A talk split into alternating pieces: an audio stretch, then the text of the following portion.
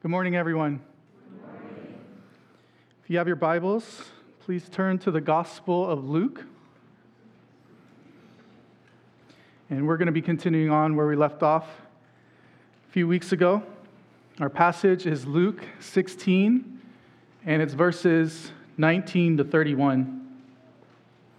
It's on page 876 if you're using the church's Bible. Luke chapter 16, verses 19 to 31. Before we begin, let's pray and ask the Lord to bless the preaching of his most holy word. Let's pray. Heavenly Father, please send forth your word this morning through the work and power of your Holy Spirit.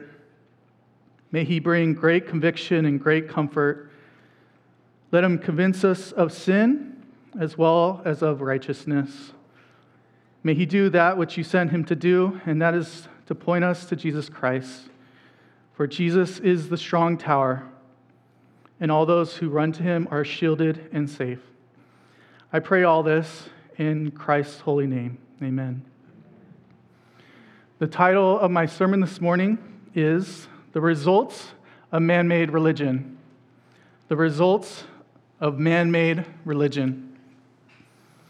In the previous passage, the one Pastor Dan preached three weeks ago, Jesus is seen calling out the Pharisees' man made religion. And now, in our passage today, he's going to show them the results of their man made religion. It is a horrifying reality. Though they think they're on their way to heaven, they're actually on the path straight to hell. Using a parable, Jesus holds up a mirror and shows these guys, hey, this is you guys. And once again, grace is being extended to them through the use of a warning. He wants them to turn from their man made religion and to turn to Him by faith. And just so I'm clear, what I mean by man made religion is any replacement of, addition to, subtraction from, or distortion of the pure religion found in the scriptures, in our Bibles. Because the Bible points us to Jesus Christ and Him crucified for our sin. For the Pharisees, their man made religion included the love of money, their self justification, and a muddling of God's law. And for the people in our day, it can be as blatant as the worship of Buddha or as subtle as Jesus mixed with the lucky charm. It can be trying to keep all of God's law in order to go to heaven, or it can be looking to deceased ancestors to help guide the way. Man made religion is anything that a person relies on for their salvation, besides what the scriptures say to rely on Jesus Christ and Him crucified. Without a trust in Him and His work, you are left with nothing but man made religion, and its results are deadly. We begin our reading with verses 19 to 21. It reads as such There was a rich man who was clothed in purple and fine linen, and who feasted sumptuously every day. And at his gate was laid a poor man named Lazarus, covered with sores, who desired to be fed with what fell from the rich man's table. Moreover, even the dogs came and licked his sores. At first, the results of man made religion can be very deceiving. In this world, it seems to pay handsomely. If it didn't, there wouldn't be so many people following it. But at some point, the emptiness of it all will be revealed. The rich man in our parable is a follower of man made religion. His God is his money and possessions, which he exalts over the true and living God. His life is one of luxury, a huge house, the best clothes, and the greatest feasts. He is in that gated community, wearing the Armani suit of his day, all while munching on caviar and sipping on champagne. If he's not royalty, he's definitely in the upper echelons of society because his purple apparel signifies that he has made it and he is wearing it very proudly. And he dabbles in a little bit of true religion too. From verse 23 on, he recognizes and speaks with Abraham, the father of Israel. He actually claims Abraham as his own father. He has just the right amount of true religion to deceive himself that he is right with God. He can talk some religious talk, but his heart is far from the Lord. And you'll notice in verse 19 that there isn't any mention of God whatsoever. The rich man is too busy with his man made religion to fully consider the religion that comes from God. And things are going pretty well with his religious concoction. His own belief system in goods and gods, sprinkled with a little bit of true religion, has served him well. But all of it is very deceiving. And although Jesus doesn't spell it out for them explicitly, this rich man points to the Pharisees, to the very ones listening to his story. They have created their own man made religion, and it has served them well. Fine clothes and sumptuous feasts are their standard of living. They claim Abraham as their father, but they are far from being Abraham's children. They aren't doing the works Abraham did, and they are far from knowing God. The poor man's life is the complete opposite of the rich man. In the eyes of the world, he is less than nothing. And so, the, rich, the poor man is left to die. Instead of purple and fine linen, he's covered with sores. Instead of feasting, he is starving. Instead of the company of others, he is completely alone. He's a cripple who has been laid outside the rich man's gate. He's so close to luxury yet he's extremely famished. All he wants is leftovers, and not even that. He just wants the fallen scraps from the table. Basically, he's willing to eat this rich man's trash. Unable to move, wild dogs hound him like vultures. It's payday, and each gets a share of blood from Lazarus' open wounds. It's like a bunch of pups getting milk from mom, but instead of milk, these strays are seeking and feeding off of sores.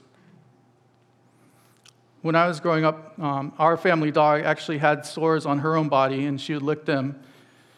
It was really sad because uh, it was by instinct that she continuously lapped those sores with her tongue. And she couldn't help it because it became habitual. And I imagine that what was happening to this poor man was similar. Day and night, these dogs are surrounding him and instinctively getting their fill of blood. And for those listening to Jesus' parable, this poor man is practically dead. In the Jew's mind, those that are dependent on food from another man's table, or those whose bodies are full of sores, are living a life that's a living death the poor man experiences not just one, but both of these experiences. And although Jesus highlights the extreme poverty of this man, there's one thing the poor man has which the rich man does not have. The poor man has his name. It is Lazarus, a shortened version of the name Eleazar, and it means God helps. Each day while on the streets, eating trash and dying of starvation, he has his name, the one word to remind him that God helps. I am the one who God helps. I'm a poor beggar, starving and diseased, but I know that God helps. The merciful one would help him through the suffering, the hunger, the pain, the shame, the rejection, the loneliness, and the humiliation. Though his outer self was wasting away, his inner self is being renewed day by day because God helps. His light momentary affliction is preparing for him an eternal weight of glory beyond all comprehension and all comparison because he is looking to the one that is unseen. Lazarus is going to be with his God soon, the one who helped him through his life, and the one who will help him into eternity. His name is Lazarus, and while counted as dead to the world, his name has been written in the book of life all along. Lazarus is the epitome of all those the Pharisees have shunned. They have no allowance for them in their man made religion. These are the blind, the lame, the cripples, the prostitutes, the diseased, the poor, the lepers, the blind, and the deaf. They are the sinners, the sinners, and they are the, have a spokesman. And this spokesman is this poor, starveling cripple of a man, Lazarus. Because that is what a sinner is. It just takes our eyes to be open to it. Sinners are poor. We are starving spiritually. We are crippled, and we are dead people walking. That is until God helps. A sinner saved by the grace of God has nothing at all except a God who helps, and that is enough. Believers hold on to nothing that this world offers, but they grasp onto what matters the most our saving God. The Pharisees are in the pool of sin along with all those that they're shunning, except God is not their help, and they are completely blind to it. Although they are rich, they are spiritually starving. While they're fed, their souls are bankrupt. They are dead men walking, but holding on to their man made religion and the result of man made religion is eternal death. We continue with verses 22 to 23.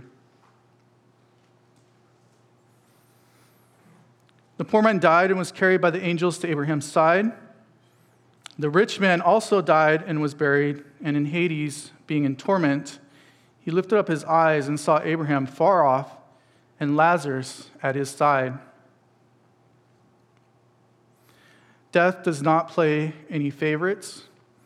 And after death, each person is ushered into the afterlife. The body dies and waits to be resurrected, but the spirit of a person lives on the moment they pass away. With the blink of an eye, we are in eternity, and we are going to be in either one of two places heaven or hell. Those are our only two options. There is no annihilation, there's no going out of existence. There's no permanent blackness afterwards. There's no purgatory. There's no place to make it up to God. These ideas are simply man made, and they are the antithesis to God's help. There is a finality to the afterlife. A man dies one time, there's no reincarnation, one death, and then an existence and eternity. And in the afterlife, there is instant consciousness of where you are and what is happening. Your senses are in full force, and the afterlife is your new reality forever and ever. Those that are good and righteous will be with God, infinitely in awe of his holy splendor, and those that are evil and wicked will be without him in eternal torment. But we must ask who are the good and the righteous? They are like Lazarus, the ones that come to realize they're poor and starving for spiritual life and look to Him to raise them from their spiritual death. God says, Give me the prodigal son. Give me the one with childlike faith. Give me the one that beats their breast, saying, God, be merciful to me, a sinner. The righteous are those who God helps through the death and resurrection of his Son, Jesus Christ. It is by his blood alone that Christians are cleansed of sin and are righteous before God.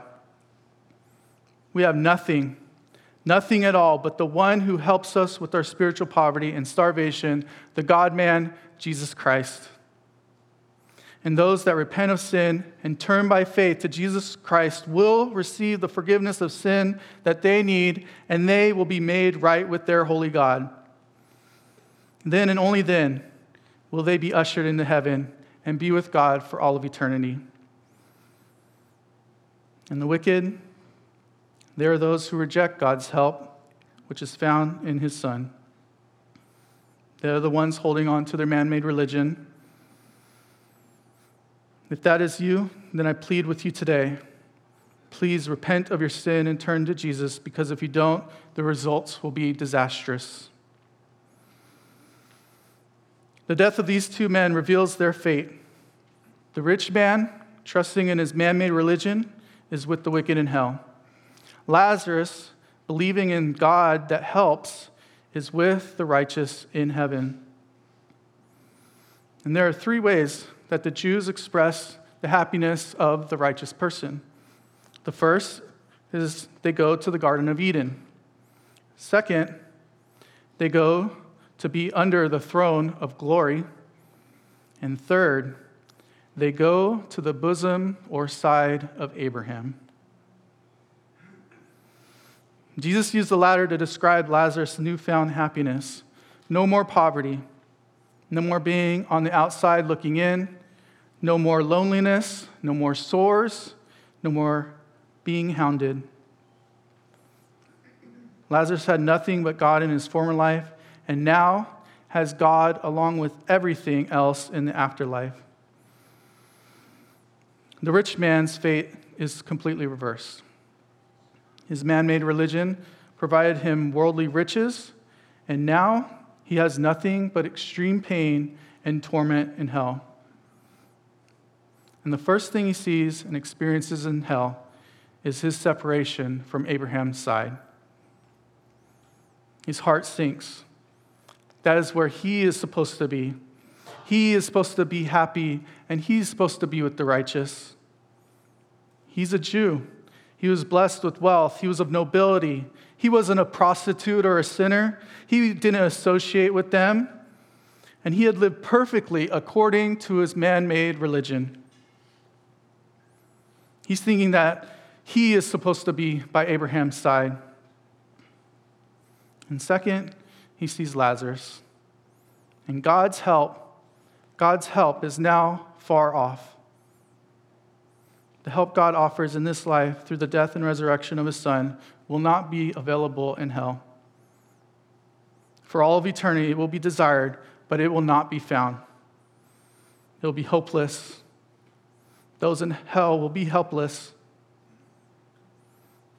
God offers his grace to us until our dying day, but then no more. In hell, God's help will be very far off, it will be non existent. Our man made religion will have done us no good, and it will result in eternity without any help at all. Continuing in verses 24 to 26, it says this And he called out, Father Abraham, have mercy on me, and send Lazarus to dip the end of his finger in water and cool my tongue for I am in anguish in this flame.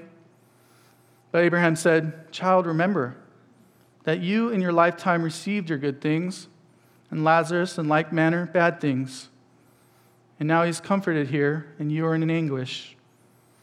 And besides all this, between us and you is a great chasm that has been fixed in order that those who would pass from here to you may not be able, and none may cross from there to us. Without Christ as their advocate, those in hell will condemn themselves with their own lips. The rich man calls out, Father Abraham. He knows who Abraham is. He has some head knowledge of true religion, but he is far from being a child of Abraham. We must ask, why is that? Well, we must ask also then, who is Abraham? Yes, Abraham is the father of Israel as a nation, but more importantly, he is the father of faith. Abraham believed God, and it was counted to him as righteousness. He trusted God to justify the ungodly, adulterous, idolatrous, lying man he was. Abraham was poor, diseased, and crippled by his sin. Yet by his word, God made himself and his plan known to Abraham, and Abraham placed his hope in God and what he said. And when he believed God, it was counted to him as righteousness. Lazarus, in his own poverty, followed his forefathers' steps. He believed God, and it was counted to him as righteousness. And now another son of faith is with the father of faith. So, condemnation number one the rich man is claiming to be following Abraham, when in reality, he never trusted God like his forefather Abraham. Hebrews 11:6 says this, and without faith it is impossible to please him, for whoever would draw near to God must believe that he exists and that he rewards those who seek him. And condemnation number 2 comes by these words. Have mercy on me, send Lazarus. With just one word, one word, the rich man reveals a heart full of wickedness the word is a name, it is Lazarus. The rich man knew the poor man waiting outside for his trash all along. He knew him well enough to know his name. He saw him and he talked with him, and he knew why Lazarus was outside the gate. Yet he was merciless. Lazarus should have been treated like a brother but the rich man, in all his abundance, gives him his trash. John, in his first epistle, asked point blank But if anyone has the world's goods and sees his brother in need, yet closes his heart against him, how does God's love abide in him? And the answer is it doesn't. The neglect of Lazarus exposes the rich man's heart. God's love is absent, which means God himself is absent. The rich man had everything, but the one thing that is most important. And without God and his love, the heart is evil and capable of producing every kind of evil. For the rich man, it was a case of neglect. He let poor Lazarus starve. He knew he was there and he did nothing at all. God, Abraham, and Lazarus, they don't even have to bring condemnation down upon this man. He brought it down by his very own lips. And without God's righteousness in Christ alone, there is nothing but torment and hell awaiting us. The rich man's condemning tongue is on fire. It's on fire. When we touch a flame, we immediately pull back. But this man can't do that. There's no way to alleviate the flames. His tongue will be on fire forever and ever and ever. He'll do anything to be relieved of the pain. Even a little drop of water will suffice. That's all he wants. And he's willing to receive it from the very man he neglected it uh, that he neglected for so long. The man he couldn't even give a little morsel of food to. He finally feels his own great need for mercy, but it is way too late. God's help is far off. And Abraham says to him, Child, remember, remember. Remember how you took and took and took. Remember how Lazarus suffered in silence. Remember how you let this brother of yours starve. Remember your shell of a religion. Remember you knew his name. Remember how you were reminded of it day after day. Remember how you knew God helps. Remember how you rejected that help. Remember how your godless, godless heart denied helping him.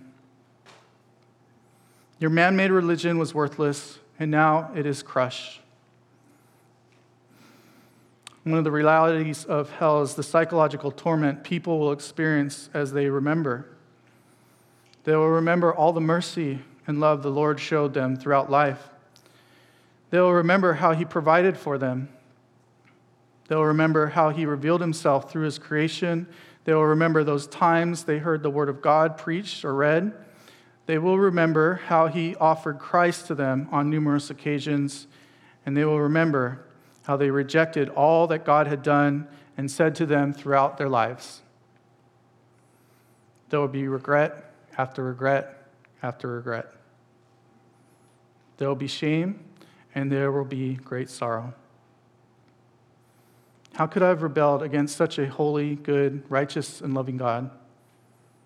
How could I have rejected such a precious sacrifice, his beloved Son, for my sin?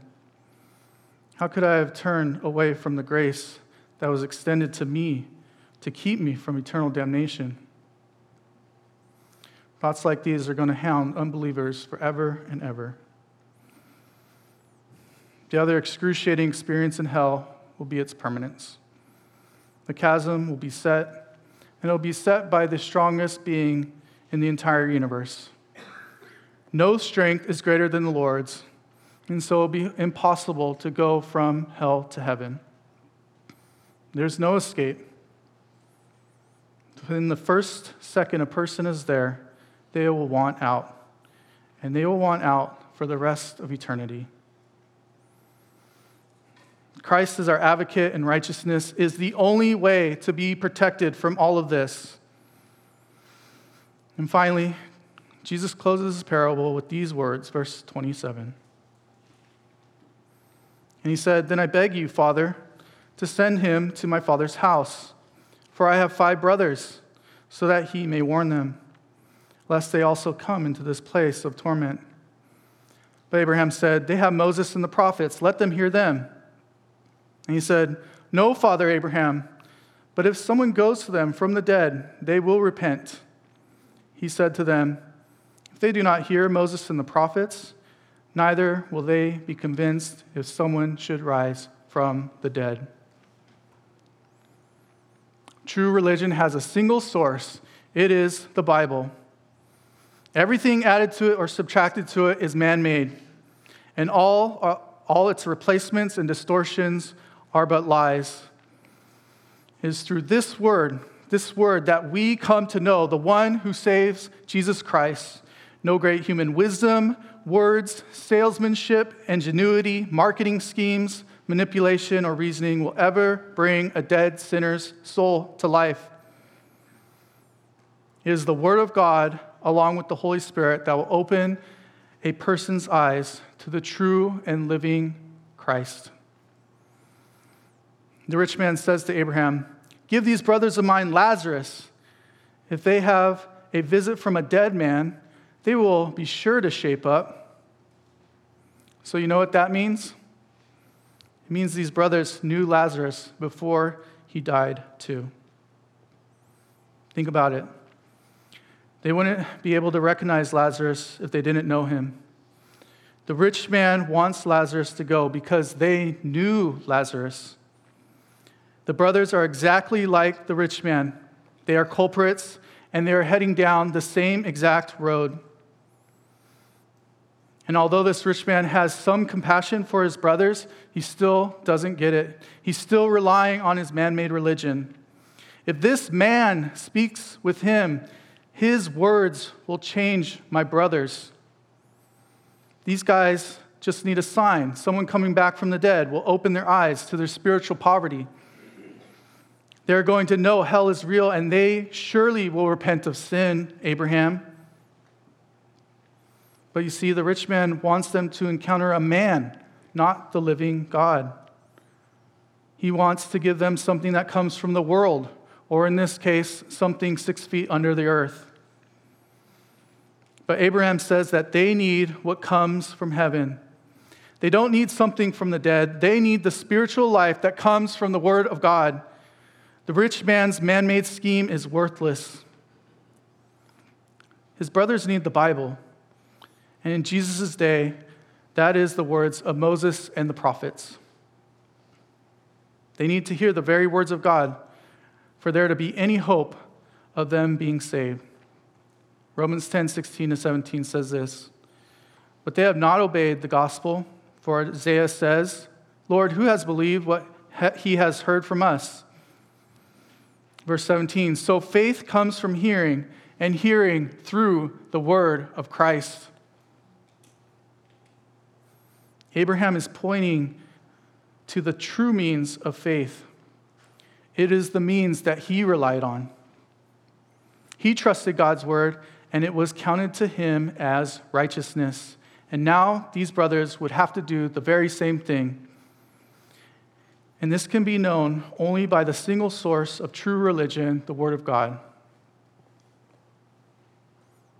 Last, there's also the Word made flesh, Jesus Christ.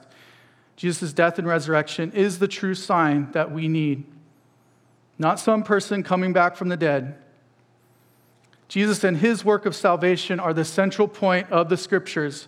Moses and the prophets speak of him. They tell of a coming Messiah who would suffer for the sins of his people. They reveal that he would be slaughtered and placed in a grave. They speak of his soul not being abandoned to Hades. They say he would never see corruption. Instead, they prophesy he would take his seat at the right hand of the Father.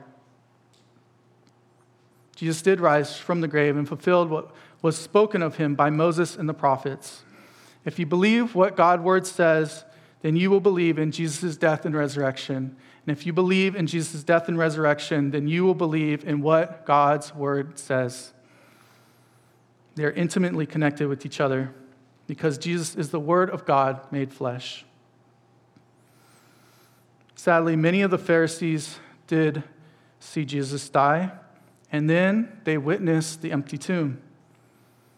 They had the Word of God and their sign from heaven, but carried on with their man made religion, anyways.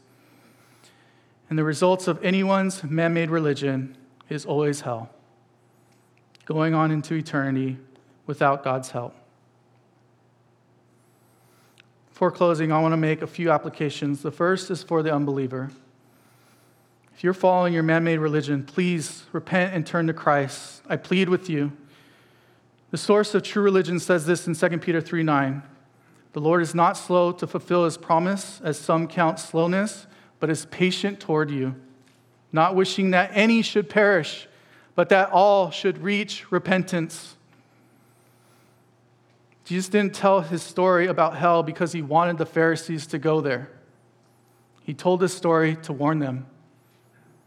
He used this story to paint them a picture, and we know a picture never fully captures the real thing. The fires in hell are going to be more tormenting and painful than the fires on earth. You will go mad from all the anguish all the isolation, all your regret. Jesus wants to save you from hell. But that means you must be saved by his blood. Everything else is insufficient. Please give up that man made religion and turn to that which is true. The second and third are for you, Christian. I'll begin with this. We Christians should continuously remind ourselves of what Christ saved us from. We were on the edge of spending an eternity in torment, and each of us was completely culpable. But the love of Christ compelled him to die on the cross for you and for me. This should drive our hearts to give him heartfelt praise each and every single day. And our daily prayer should be to have Christ drive out all the remnants of our man made religion that's in us. Reflect on how the infinitude of your wickedness is deserving of hell and you can be sure your conviction of sin will grow. And that is going to lead you to Christ daily, for He is the only one that can do anything about our sin. And soon that day will come when you'll be at Lazarus' side, as well as Abraham's and God's. Finally, brothers and sisters, we must, we must give people true religion found only in the Word of God. The Bible has exactly what people need to hear. They need this instead of their man made religion. And we must give them the full counsel of Scripture. It isn't enough to tell people Jesus loves you. They need to know why Jesus loves them. They need to know how Jesus loves them. They need to know the truth about their sin. They need to know that they are warring and raging against God they need to know that his wrath is on them. And yes, they need to know that hell awaits all those that spurn the gift of Christ crucified for their sin. True religion is found in the Word of God because the Bible is all about Jesus Christ. Give them true religion, which results in eternal life, and pray that they are set free from their damning man made religion. Brothers and sisters, let's not be ashamed of the gospel, for it is the power of God for salvation to everyone who believes. Let's pray.